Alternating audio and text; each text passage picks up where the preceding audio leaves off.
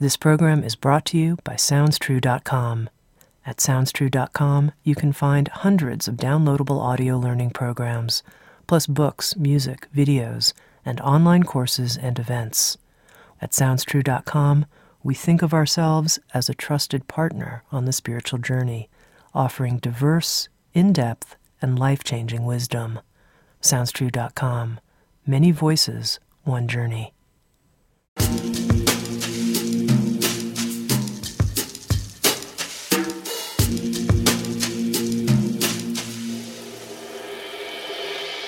You're listening to Insights at the Edge. Today, my guest is Thomas Moore. Thomas Moore is an American psychotherapist, a former monk, and the New York Times bestselling author of Care of the Soul.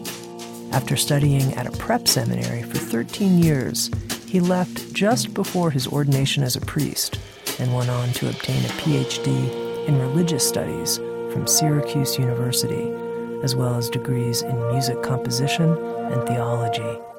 With Sounds True, Tom has published several audio learning programs and online courses, and most recently, the audio series A Personal Spirituality Finding Your Own Way to a Meaningful Life. Today, Tom and I spoke about staying faithful to one's own conscience and inner promptings, even when that makes you less popular with the culture as a whole and can even appear to betray one's religious tradition. We talked about our secular culture and how there is a current distrust of the mysterious and unknowable, and how the ability to connect with the mysteries of the universe without having to explain them is actually a prerequisite for developing a spirituality of one's own. Finally, we talked about personal spirituality and how one can take practices from different traditions and yet still experience the real demands of the spiritual life outside of being a member of any one faith tradition. Here's my far reaching and provocative conversation with Thomas Moore.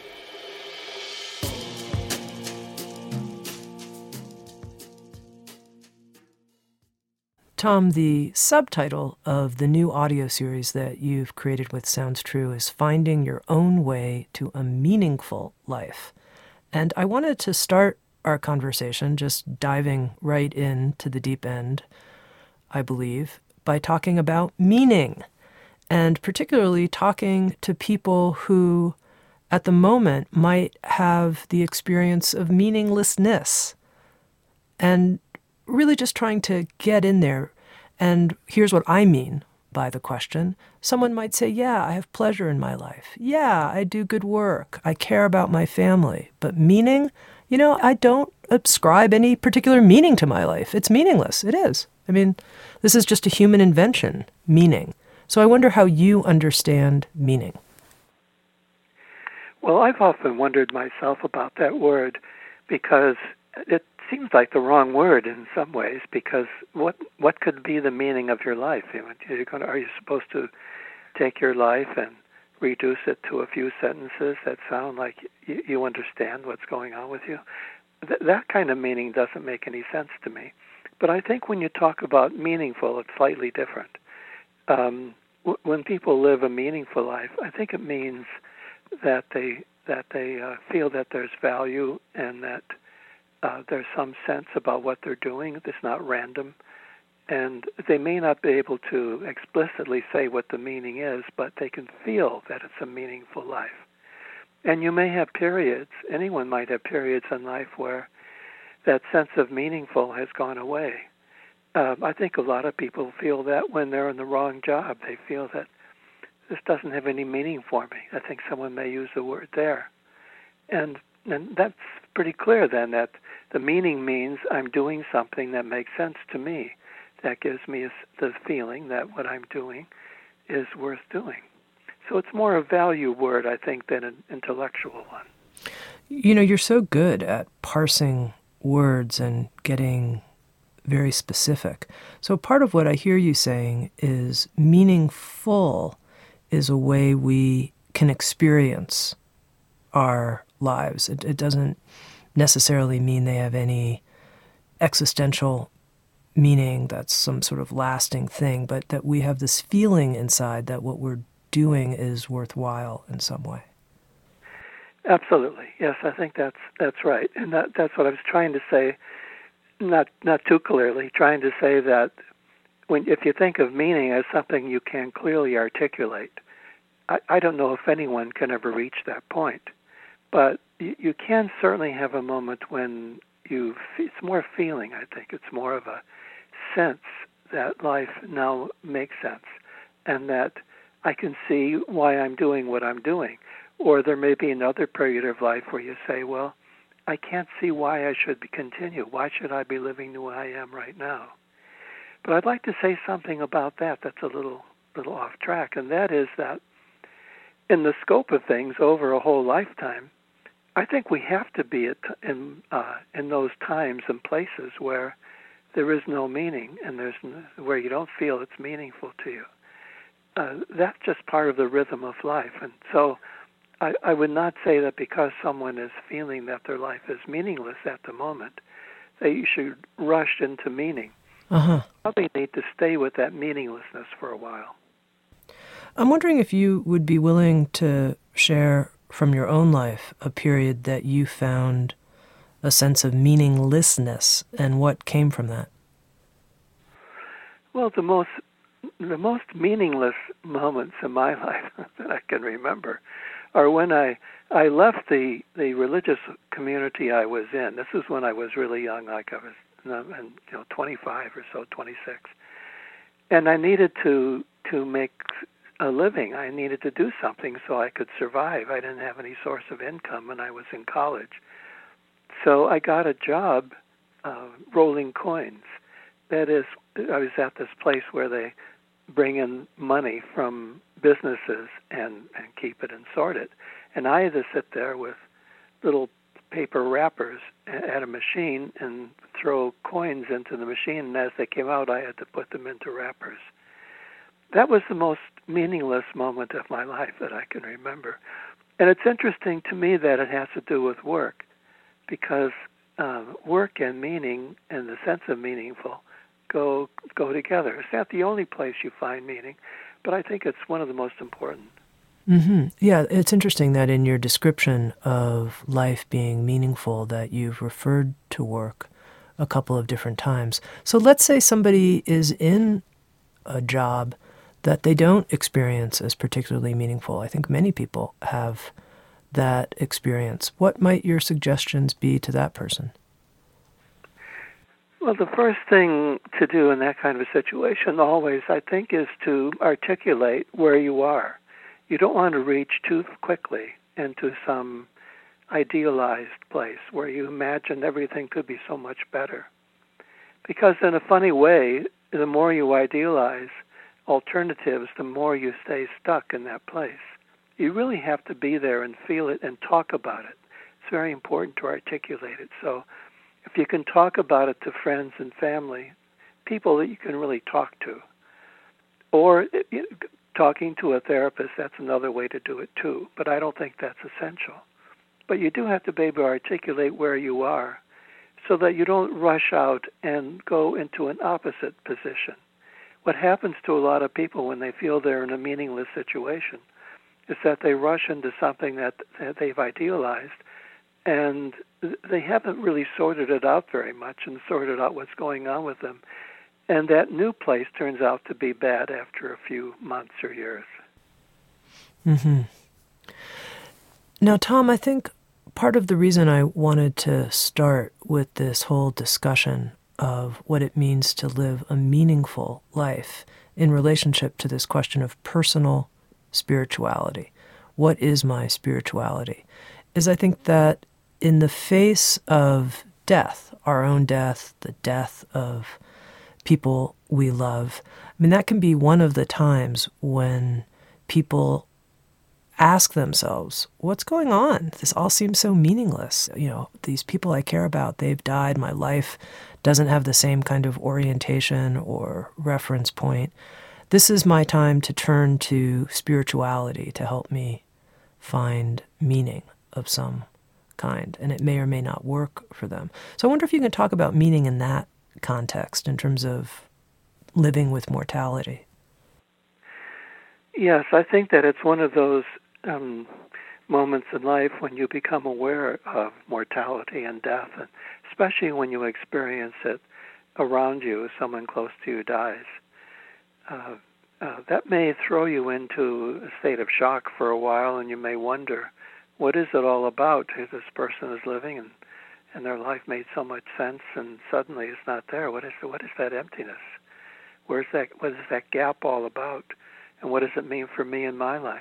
Those are really tough questions. But those are the questions that I think force us to think in a broader way. One of the great troubles we have living in this world today, I think, is that uh, we don't live in a spiritual realm. Uh, there are a lot of spiritual people in this world, but our culture as such doesn't have institutions and traditions that um, acknowledge and help with the spiritual realm and that, that area of meaning. So we have institutions like medicine that uh, even today are entirely dedicated to life. Uh, I have worked, I have done a lot of work in medicine, and I've met so many people working in medicine who haven't sorted out this issue of death. Even oncologists, people working with people with cancer, um, have told me that they they don't know what to do about death. They they they just pretty much avoid it, and they feel that emptiness from avoiding something. So, but that's what I'm saying. That the institution, like medicine, is dedicated to to living and prolonging life as much as it possibly can. But it doesn't really help us with dying and with death. So many medical professionals I know would be the worst people to help you deal with your dying. Now, hospice has come in and has been a wonderful, I mean, incredible organization or tradition or a movement, whatever you want to call that, that has helped so much. And you ask people working in hospitals uh, what what uh, what good thing has happened for human beings in the past 50 years. I think many would say hospice. So, what hospice does is bring uh, a less physical, more spiritual, but very down to earth, usually, um, approach to dying. And this fits into my recent work, a religion of one's own, or the spirit, your own spirituality, um, because um, hospice is really not representative of any belief system or religious tradition, and yet it is a highly organized spiritual uh, entity, or uh, as I say, like a movement. And I think what we need throughout our culture is in everything. I can imagine business.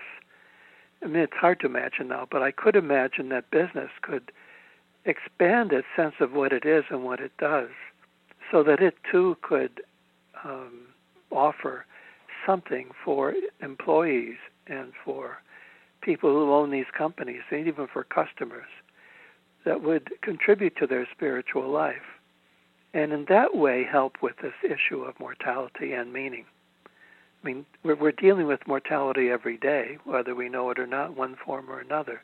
So it's something we have to deal with every single day, and sometimes it's rather indirect. So going to work is has a lot to do with being alive, but you know that the end of that job is coming someday, and you think about it, and you need some help, not just retirement planning, but uh, the whole life cycle and a sense of what life is all about, bringing in the spiritual issues.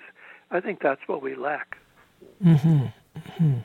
I think that's very well said, and you're underscoring the meaning crisis, if you will, which I think there is that we're in as a collective, is because spirituality is not woven into our culture. And I wonder if you can talk more about what that weaving in of spirituality in the culture would look like to you? This is what I've been looking at and trying to do all my my whole career, really, from the beginning.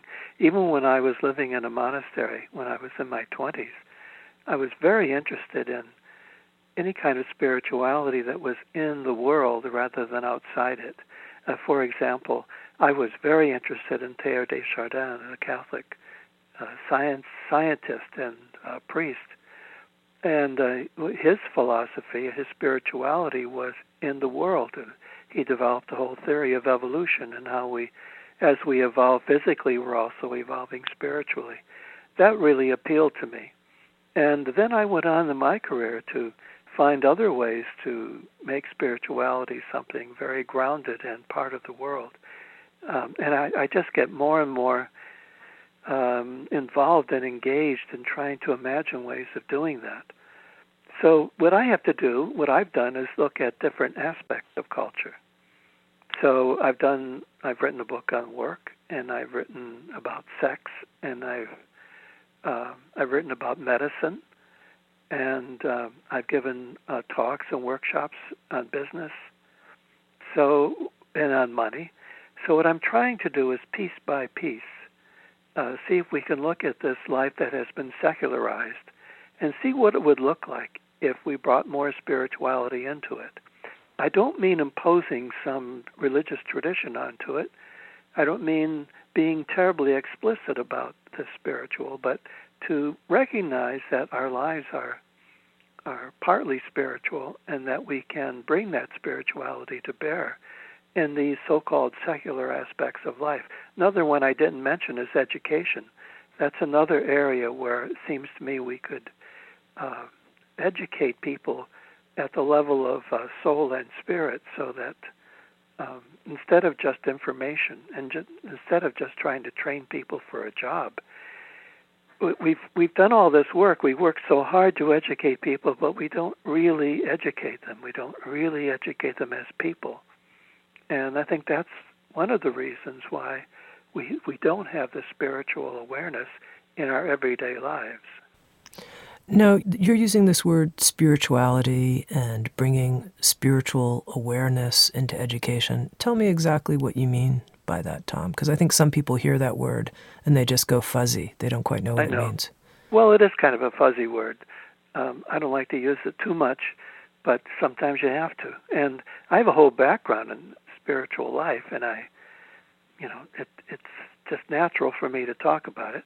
But what I mean is that there are there are aspects of our lives that transcend what we can measure and what we can see and what we can control. I don't I'm not talking about another world I'm that to believe in. I don't mean anything like that, something supernatural. But there are um, parts of life, for example, uh, something like marriage. Uh, when people get married, um, in a secular, purely secular world, you look at that and you say, well, here are two people who have chosen and decided to live together and have maybe have a family, maybe not. And they they come together and um, they have a social unit, and uh, that's it. You know, we see them we see them coming together. We see legal aspects of it and the social aspects of it. But on the other hand, if you talk to people about their relationships, uh, they are so meaningful that they reach so far deep inside them, and they're full of mystery. What I like to do when I gather people together talking about this, if I have a group with me, I'll ask them to talk about these couples. I'll ask them to talk about how they met. And as they tell their stories, I can be sure that they're going to tell very mysterious stories about how they met, how unusual it was that things just came to be that were uh, very hard to explain. It was almost like magic that they ever finally worked it out. I could say the same about my marriage. It's the same issue, full of mystery and magic. That takes us out of the realm of the practical and the sociological and even the psychological to an area of mystery and wonder and we begin to wonder then, well, what is it then? How do people come together? Why these two people? And could it be that only these two people could be together and share a life together? Uh, what is all all about? And when it comes to to uh, breaking up a relationship or a marriage, um, why is it so difficult? And why do people still feel together? Or they never quite make the break, or they dream about their partners, their ex-partners for a long time. These are all very mysterious aspects. Of something that could be considered purely secular.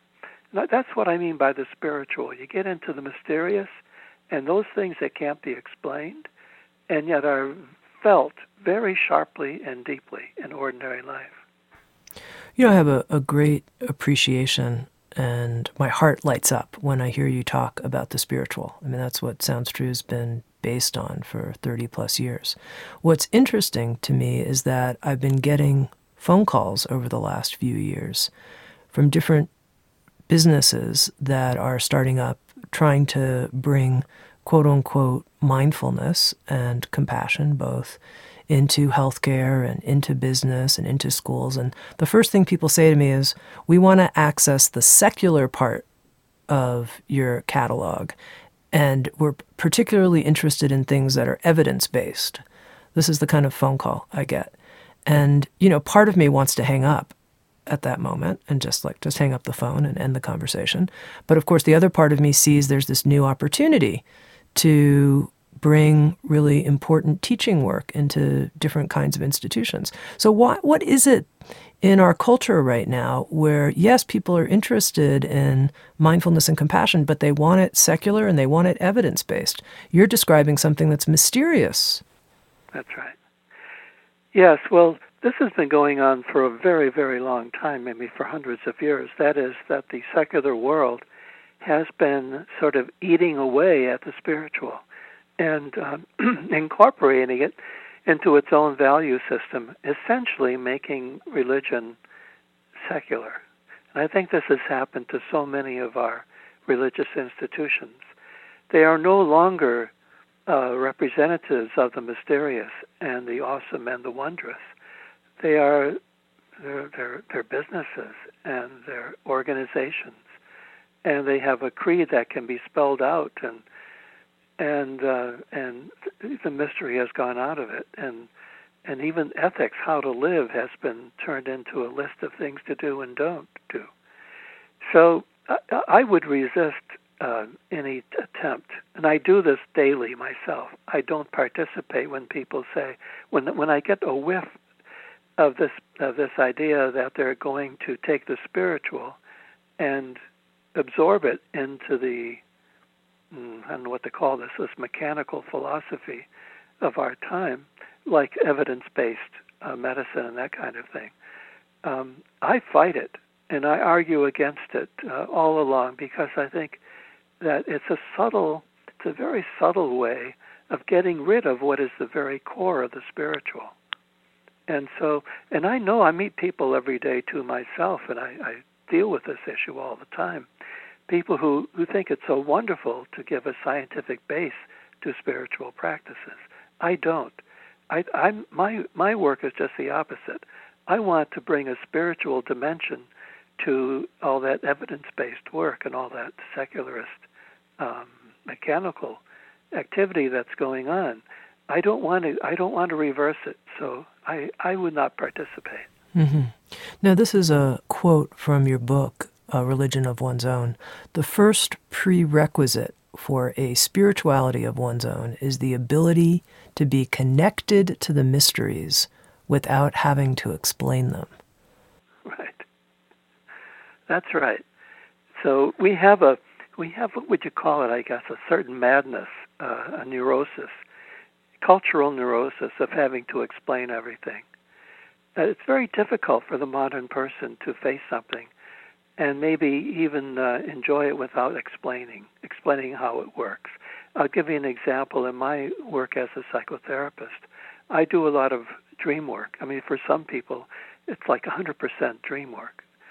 And then once in a while, people will say, "Well, tell me what are dreams and and where they come from and and how do they relate to the brain and all of that?" And I say, "I don't know." I can work better with them by not knowing and wasting my time trying to explain it. There are other people maybe who are who are born differently than I was who love to explain things and I'll let them do that work, but I really want to speak for the spiritual. I want to represent the spiritual, both spirit and soul uh, in my work. And uh, so uh, I'm not I'm not very open. I'm afraid I'm kind of closed to this idea of of uh, either certainly proving spiritual matters with scientific uh, study and experiment. I don't want to do that. I don't want anyone to wire me up as I'm meditating. I would never agree to that because I think that is that is a subtle way of losing our spirituality. Mm-hmm, mm-hmm. Now, you know, I, am going to play the opposite side here just for a moment with you, sure. Tom. I can't help myself, which is I'm used to it. Go ahead. What has occurred from these different meditators being wired up is that there's now more of an acceptance in the culture at large for the practice of meditation, and that seems like a very good thing. No, I don't think so. Um, because what it does is people then are drawn to meditation for the wrong reasons. And meditation itself then becomes a sort of self improvement exercise rather than connecting to that mysterious that is always just out of reach of ourselves. No, I don't I don't think that really helps at all.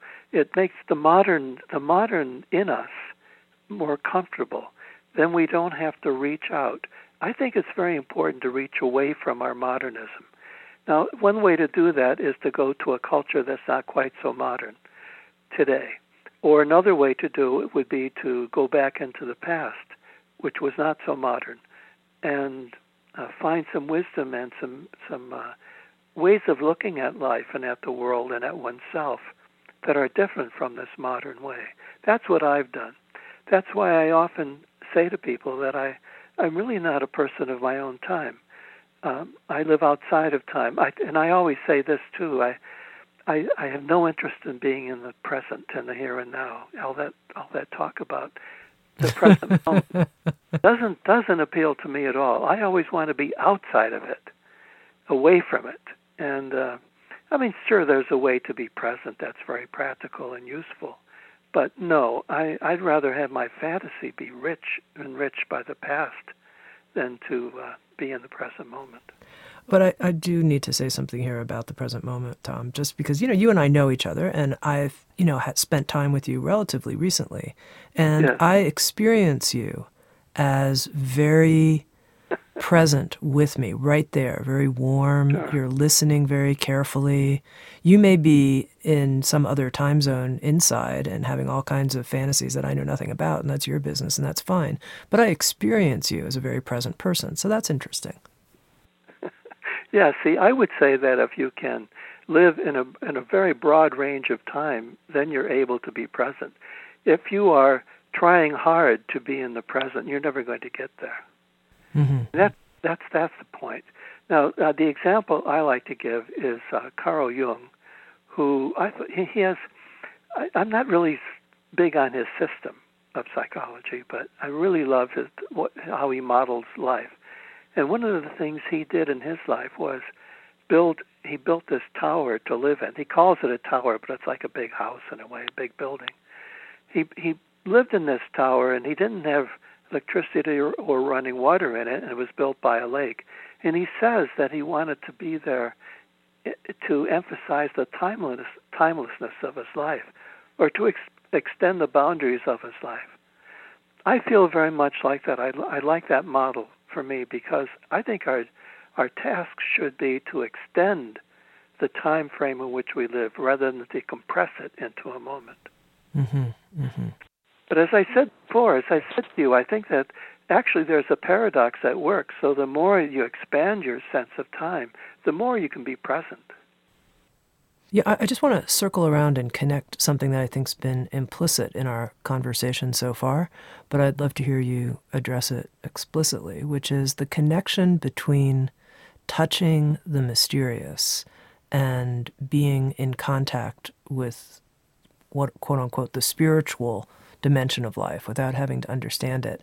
And this question of meaningfulness and finding our lives meaningful. What do you see as the connection there?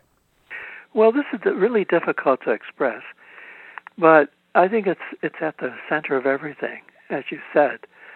Um, uh, it's it's paradoxical that to be a real human being, to really feel your full humanity, what you're capable of, to really have uh, to, to really enjoy life and to be able to love people and to have friendships. These things are so important to life.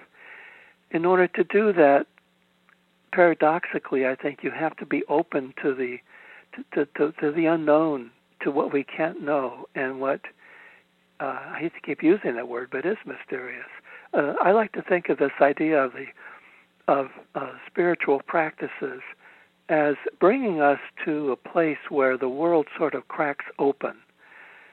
Um, I just uh, uh, finished translating the, the Gospels, and there's this image I love to write about in the Gospels where Jesus is being baptized, and as he's standing in the water, the sky opens and a voice comes out approving of what he is and what he's doing. That opening of the sky, that cracking of the of the dome under which we live, to me is what is what we're aiming for in our in spirituality. We're not trying to find out know what is beyond that crack, but to get to the crack, to live there where we have the unknown and the mysterious and the hugeness of life uh, as part of our experience and our identity. I think that's what's important, and that humanizes us. It makes us more human, because otherwise we're stuck in a sort of machine world where everything seems to make sense mechanically, or we're in a, a world of money where the only thing that really makes sense is making more money, and and uh, these values of money and uh, the, the mechanics of living are not enough to really make us feel human. So we need that we need that opening. I often think of the Pantheon in Rome where you walk into this temple and there's this hole in the ceiling.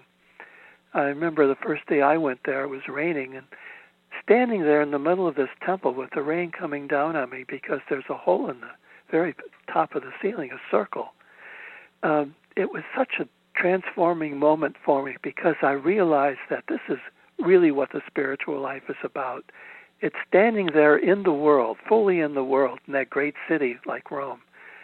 And there in this building, which is supposed to represent really the whole of life, there's a hole in the ceiling and rain is coming down. You're being affected by the radiance of that opening in the ceiling. So that's an image for me of the spiritual. I love that. Thank you.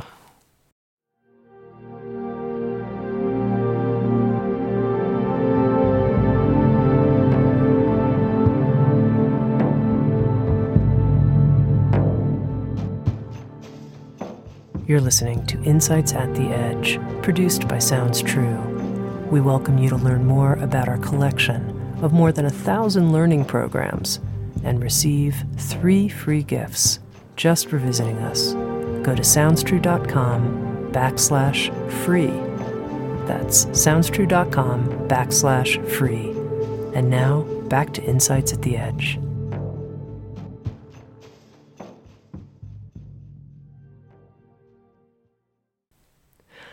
Tom, I want to talk to you about this idea of a personal spirituality or a religion of one's own, as you've referred to it. You know, I think many people when they hear about something like, you know, I'm, you're going to find your own way. You're going to take a little bit from this tradition, a little bit from that tradition, and throw in some chanting and some qigong, and you know, play on an African drum before you go to bed. The response, and you you recognize this, uh, you know, in, in your book, A Religion of One's Own. You say how people call this cafeteria spirituality or smorgasbord. I'm going to go to the buffet and take a little bit of this and a little bit of that. And you make a really interesting comment that I've never heard anybody say before, which is you say, I like buffets. And when you said that, I thought, that's so great. I actually like buffets too. Why does everybody say such terrible things about buffets?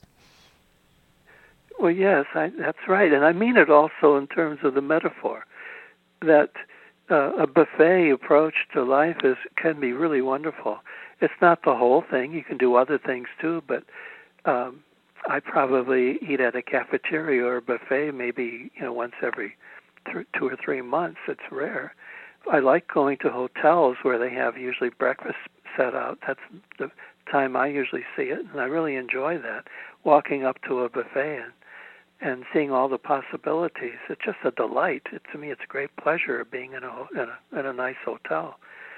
So um, that metaphor works for me. And I understand the complaint um, that people think that if you just take a little bit of that, as you were describing it, um, and make sure you get everything included, that that is not really a good, very good buffet. That would be going to a place that doesn't have much at their buffet, or that you you really can't have much substance. Um, I think that uh, I know for myself that I have uh, I have had a, a good sampling of many spiritual traditions. I mean, I spent about 13 years in a religious community from the time I was 13, from 13 to 26. Now that was a sample. That was a buffet, part of my buffet, and that's pretty good. I didn't stay with it. You know, I left it after those years, and then I spent maybe well since then. Uh, I've been exploring Zen Buddhism very intensely and uh, in a way that really affected me very, very deeply. Affects everything I do for all these years since then. I studied Greek polytheism, which I consider a, a, a spirituality, and not just mythology, but a deep spirituality, wonderful spiritual uh, uh, system. I studied that. I, I I've studied it for years, maybe 20 years, and I've written a lot of my books based on that Greek spirituality. So th- this is buffet to me, but it's it's not light. It's not just sampling uh, a few things here and there lightly. It's really going into it and being affected by it. That's the kind of uh, cafeteria approach that I recommend. So let's go into the why people are derisive of this kind of approach. I mean, you've already addressed it somewhat that people say, "Oh, that person's just being superficial." But other complaints are that I've heard are things like, "Well, you know, where's the rigor in that approach?" And you can kind of take the parts you like and put something together that doesn't really confront you. Whereas if you stick with one tradition and a teacher and a community, oh, you'll really get confronted if you do that. Yes, there's something in uh, in the spiritual life. Uh, there are certain uh, deep, deep, I would call them archetypal patterns and dynamics in the spiritual life that keep popping up no matter where you go with it. And one of those is that you really should be disciplined and rigorous and you should suffer. You know, suffering is good and you should submit yourself to authority. All these really heavy things. Um, I would call them Sadian. They're like the Marquis de Sade recommends this kind of approach. It's uh, it's very heavy, saturnine, and it's been associated with spiritual movements, and not just Christianity. It's in Judaism in places, and certainly in Islam in places, and all over the place.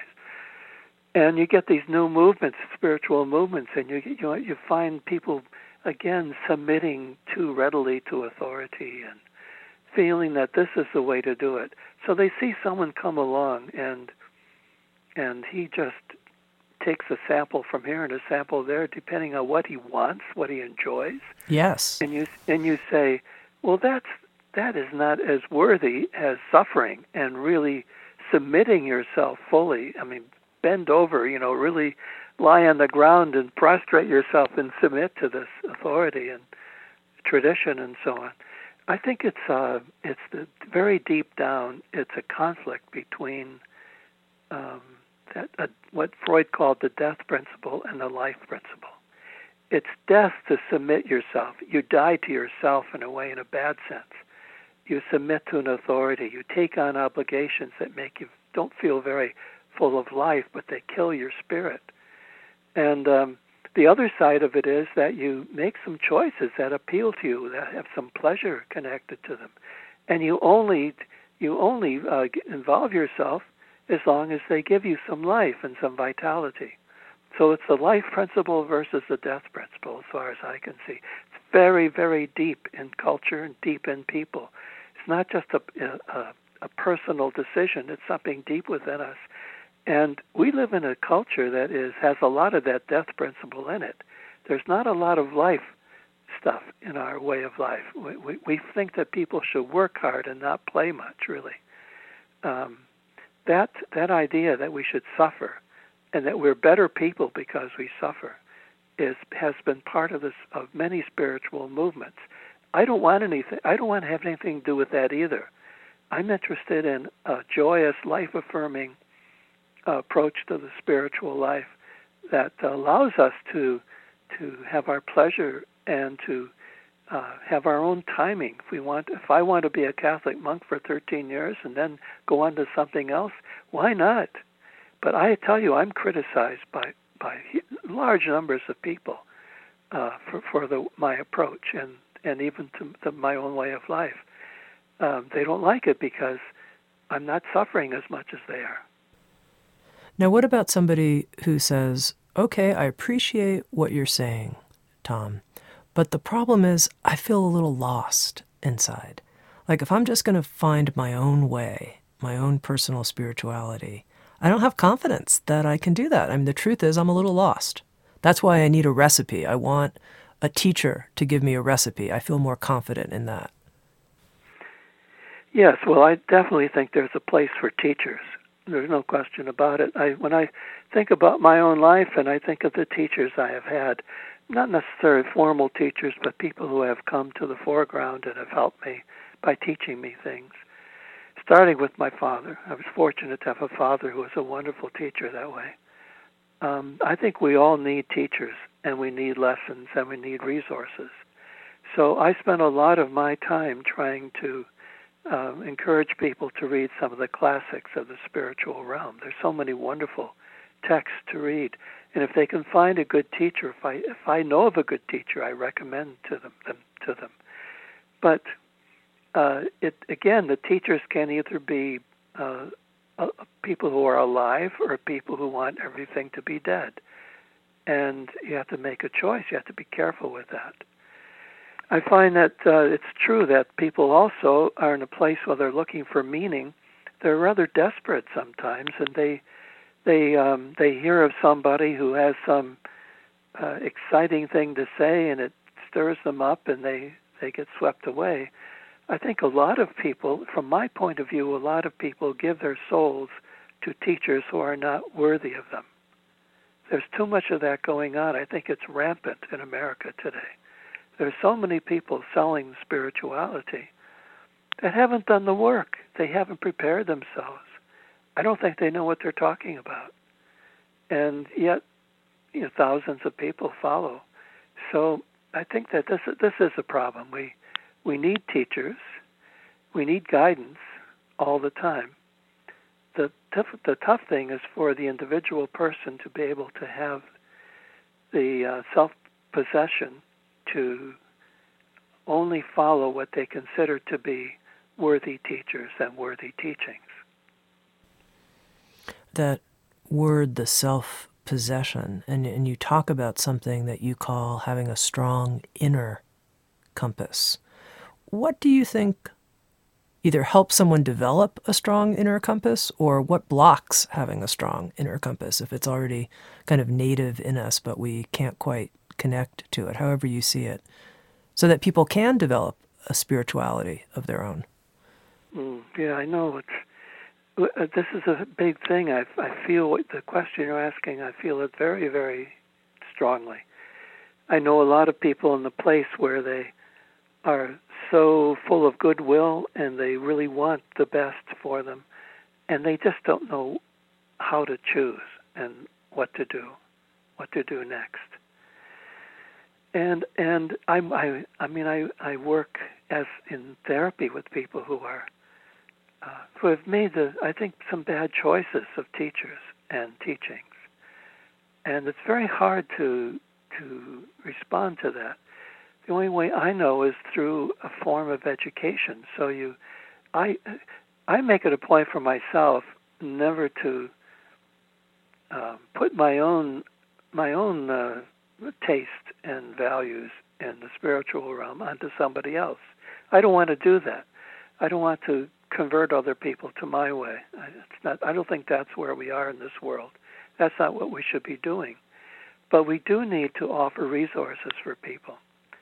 So when I go to give talks, one of the things I typically will do is tell people that that I would I recommend to them not to read the latest uh, necessarily the latest spiritual writings, but to start with classics or with people, with writers maybe who know these classics. So I recommend that they might want to read the uh, the, the Tao Te Ching, which to me is the ba- like a base for developing the spiritual life.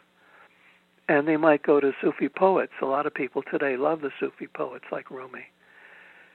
And uh, the reason I translated the Gospels was I felt that the Gospels, the way they have been translated, were too exclusivist. They were uh, limited to Christianity, and the inherent spirituality in the Gospels was not coming through because of the translation. So I sat down and spent, you know, a good length of time. It's a lot.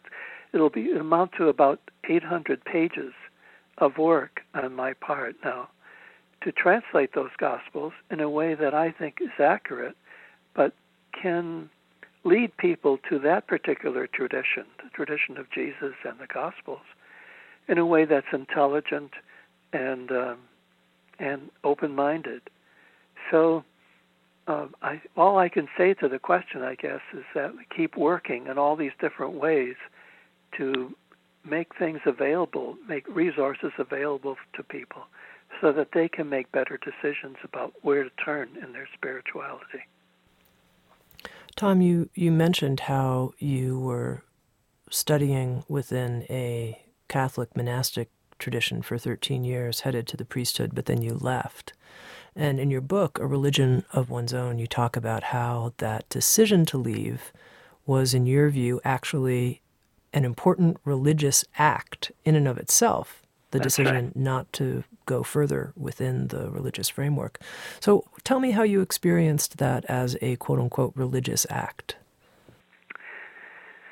Well, there I was, 25, 26. I think I was 25 at the, when it first started.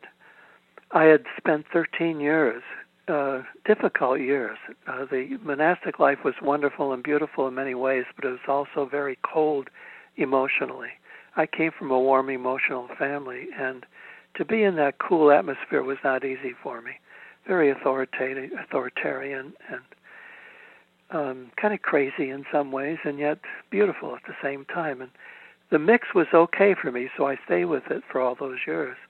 And there I was six months before I was to be ordained a priest. I just think, I mean, I had my family's watching, they're with me, behind me, supporting me, and now happy that I'm finally coming to the end of this whole thing the big crowning achievement will be to become a Catholic priest. And one morning I woke up and I I didn't realize before that something deep inside me had changed. I, I understood there were some reasons for it, but the, the essential thing was that I had changed. Something this, or not exactly I, but this thing in me that had brought me into this life was no longer there, or it was turning in a different direction. And so what I'm saying is that for me to obey, to take that that sign seriously, that feeling within me that I have to make another move now, it was like a almost like an ethical claim or demand on me. And so for me to leave the order at that point and to leave that movement toward the priesthood was a religious act. It was like it was responding positively to something that I knew was part of my calling in life, what I had to do next. And it was a bit vague, maybe, because it was such an internal experience. But I think that's where the spiritual life resides. You pay attention to your inner life. That's the difference between a spiritual person and a purely secular person. The uh, spiritual person takes seriously these things that come from within and uh, sorts them out, doesn't just act on everything, but sorts them out and makes decisions that can be difficult. And that's what I did. So I felt that my decision to leave the what they called religious life, the the, the monastic community, and enter the secular world was paradoxically a religious decision on my part. Part of the reason I wanted to hear you describe this is that I think a lot of people feel conflicted in relationship to a spiritual path or tradition that they may be associated with, and that they actually feel this inner call to do something different. Maybe that's, you know, study with a different teacher, or add something in, but there's this conflict and they think, oh, I'll be betraying my religion or the spiritual path I'm on. And yet, so there's this conflict inside. What is the true spiritual act here? Mm-hmm. Yes, I, exactly. You, you, you expressed that perfectly. I think a lot of people feel that. They don't want to betray the tradition that they have spent so many years um, being faithful to. It's a betrayal. But the thing about life is, the only way you grow up, and this is the way some people like the Gnostics uh, interpreted the, the, the Eden and being chased out of Eden, is that sometimes you have to commit a crime. You have to, you have to betray. You have to. You have to betray what you have honored all this time, so that to make a real turn in life, requires a, a certain uh, transgression. And uh, that's a great mystery. It's hard to understand that, especially for people who have been taught they should be virtuous their whole lives and, and that you should never betray. Um, it's not the way of life. This is now where we come into the shadow aspects of being a spiritual person. Uh, you have to, you can't be sweet about it. You can't just be nice and virtuous all the time you have to betray sometimes. Betray people, betray betray your tradition, and it's it's but it's done thoughtfully. It's not like just being a bad person to betray. It's knowing that the necessity or that the, the what is required from deep within, as in my situation, is more difficult and more important, and in a sense trumps the faithfulness that you've had to to your spiritual practice. You have to make that, that, that choice. It's a difficult one. It's a turning point, and I'm not saying it's you can't make mistakes. Yeah, you may make mistakes in it, but you it's a slow process in some ways, and you can always adjust as you go along, so that you you you develop a certainty that you've done the right thing. I have no doubt whatsoever uh, at this point in my life that I, that was the right thing for me to do. But for the first 10 or 15 years afterwards, I did have a lot of doubts. Which brings me to a theme that I've heard several times in this conversation. It's something about like the courage to take a stand. I mean, you're willing, Tom, to take some very strong stands. I mean, you're not interested in monks getting into, you know, fMRI machines so that the culture right. can co-opt meditation. I mean, right. uh, et cetera, et cetera. Tell me a little bit about that taking a stand, because I think when it talks about finding your own way to a meaningful life, people are going to have to take some stands to do it, and that's not easy. No, it isn't. I have a model for that. Um, Thomas More of England is some. Called Saint by the Catholics, Saint Thomas More.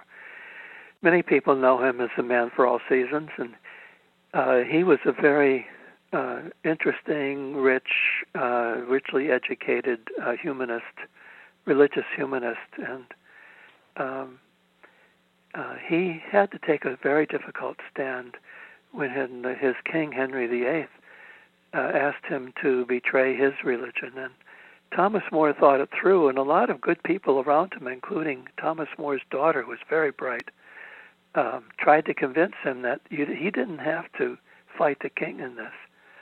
Um, and he was being threatened with being, um, what they call it, hanged, drawn, and quartered, which is terrible uh, torture. And and the the uh, king commuted it to beheading to make it easier for him. And so this story has been part of my life because of my name ever since I was a child.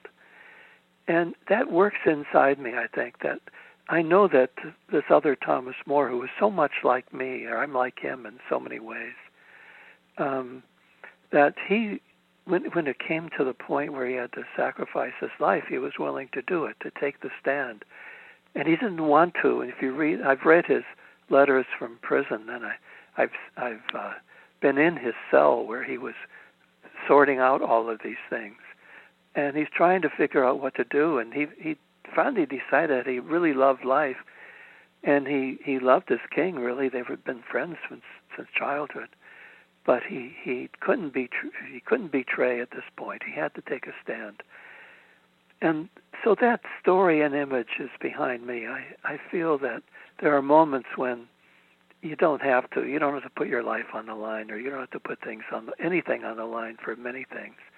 But every once in a while, something comes along, and you really have to speak your piece and and uh, and you know lay it all out and suffer the consequences. Okay, Tom, I want to read you another quote from your book, A Religion of One's Own. And here it is Open hearts are relatively rare in an anxious world, and yet are clearly the basis of a spiritual life. So I wanted to talk about that. You know, here well, we are at the basis of a spiritual life. Yeah. Well, I think what I'm getting at there is that it's it's very common to think that spirituality is about belief or about achieving some level of consciousness. I, you know, you never find the word consciousness in my books. I'm not interested in that. Um, I think that the spiritual life is about love and the heart. That's what it's all about. That's certainly what the Gospels are about. That's as clear as possibly can be. It's about heart. It's not about belief. And the same is true, I think, when you read in other traditions. Read those Sufi poets and how, how much heart there is in the way they describe their relationship to the divine. It's a matter of heart. Read the, the Christian mystics and the Jewish mystics. I think you find everywhere you find the same kind of thing. That you have to open your heart. Now, that's something that we can experience. What is it like? Do you know what it's like when your heart is closed to somebody or to something? when you're not as open as you could be. Your heart is closed partially. And maybe you don't even know that, that you're going around with your heart only half, half open. I'm not saying it should be wide open all the time, but having the capacity to open your heart is certainly, I would say, the basis of the spiritual life. So that it is manifested not in saying, This is what I believe, but this is how I live, and that how you live is really rooted in the capacity to love people. As, uh, in the Jesus teaching, it is to love people who are not in your circle. That's what he talks about. He says it's okay, you know, it's easy enough to love someone that you like and you can get along with, but to love people who are not in your circle, not in your your community, not like you, that is the challenge. That's really the defining difference and I think that's really about the spiritual life as well. If you are closed and you can't love outside your circle, who cares what you believe? It's all mental. It's all, or even the le- achieving levels of consciousness. I don't. To me, I don't get it. I don't see the point in all that. I see people who are doing all this consciousness stuff, and I don't want to hang hang around with them because the heart is not there. Okay, so let's say someone's listening and they say, "I'm with you, Tom. I want to open my heart more to people outside of my circle as part of the development of my own personal spirituality. How do I do that? Well, you, it's as I always say, you you start with where you are, and you can, if you really want to do that, you you ask yourself, are there people with whom I cannot be open? I'm not. I don't want to suggest that you should be wide open with everybody. You can't. It's all a matter of degrees. And, but but there are probably places where most of us could open our hearts more more to another nationality, to another type of person, to another to people who live differently. Um, all there's so many different uh, blockages to where our heart is, where it could be open like today, it's it's when you talk about um, sexism or uh, um, you know genderism or whatever it is. I mean, uh, there's so much racism and so on. All of that is really not about belief. It's about your heart. Where is your heart?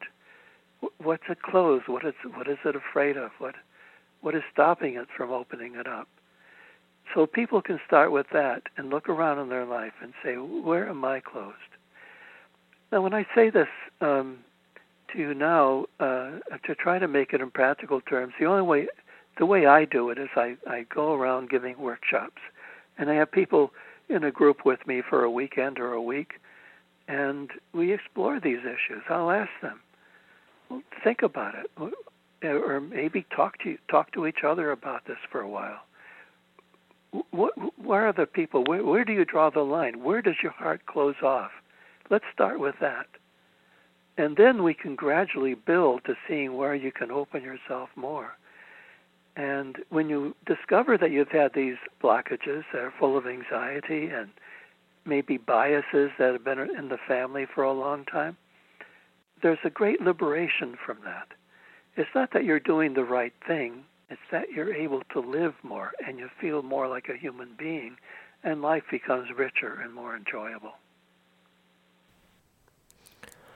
I'm curious, Tom, just as we conclude our conversation, when we look at somebody developing a personal spirituality, and you've talked about reading the classics and trusting more our own sense of an inner compass and that that can develop with time. And it's fine. Work with teachers who encourage life.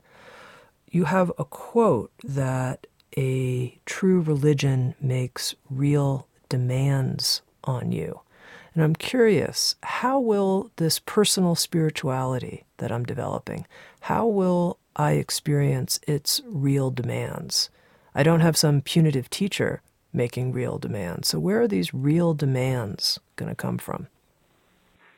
Well, they will come from a lot of places. They'll come from the world itself. So things will happen in your life, and you have you'll be faced with a test, really, of your values and your your vision that have come from your spiritual practice, and uh, you you will uh, be put on the spot. To, how do you choose now? What are you going to do? That's one place it comes from, and it also comes from the inner voices like conscience, which is a very important thing. Uh, other voices too, though, not just conscience, but desire, um, a sense of belonging and community. Uh, there, there are many ways, I think, in which internally uh, we can uh, feel um, the, the demand or the challenge to to walk our talk and to live out what we consider to be our our now our own spiritual values and uh, uh, the way we want to be in the world. So it doesn't go away. It's just that it's less externalized. Less act. It's less acted out with other people. I think if you think about this, that as long as the the um, demand on us is external, coming from outside, it's probably not as mature. I, w- I would say it's not as mature as having to respond to your own inner conscience and your your inner sense of what is right or what you are called to do. It, I uh, I can say one more word about that. When I think of ethics and morality, I think I think not only of what we of doing how would I put this of avoiding the things that we know we shouldn't do. It's not just uh, you know, avoiding the, the, the thou shalt nots. But I think ethics asks us to do certain things, like to be out in the world, to take a chance, to speak for our values, to um, to do a job, do work that is uh, more maybe more public, that uh, where we're going to get criticism, uh, where we go against the tenor of the times or people around us or family, our family values or friends.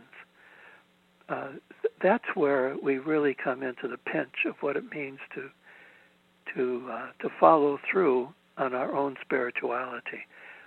And and in fact, what what it develops then is a much keener, much subtler, more demanding conscience than when you're just responding to externals. It's more demanding. So I think that the person who has his own spirituality probably very well could live a life that is more of a challenge than if you were just submitting to some system that's outside of you. And to end, Tom, is there something that's being demanded of you right now? I'd be curious that you'd be willing to share with us. You've shared several strong stands in this mm-hmm. conversation, mm-hmm. but what's kind of the inner imperative for you right now? Well, I'm trying to. Uh, I, I I guess in my my uh, my current life, I'm a writer. That's what I do mainly. I write books, and I know that um, that there are certain things that are popular that I could decide to try to be more successful at my my writing by following up, up on some of the popular ideas today. But they're not me. For example, I, I, I hate to say this, but I'm not terribly interested in mindfulness myself. It just doesn't do it for me.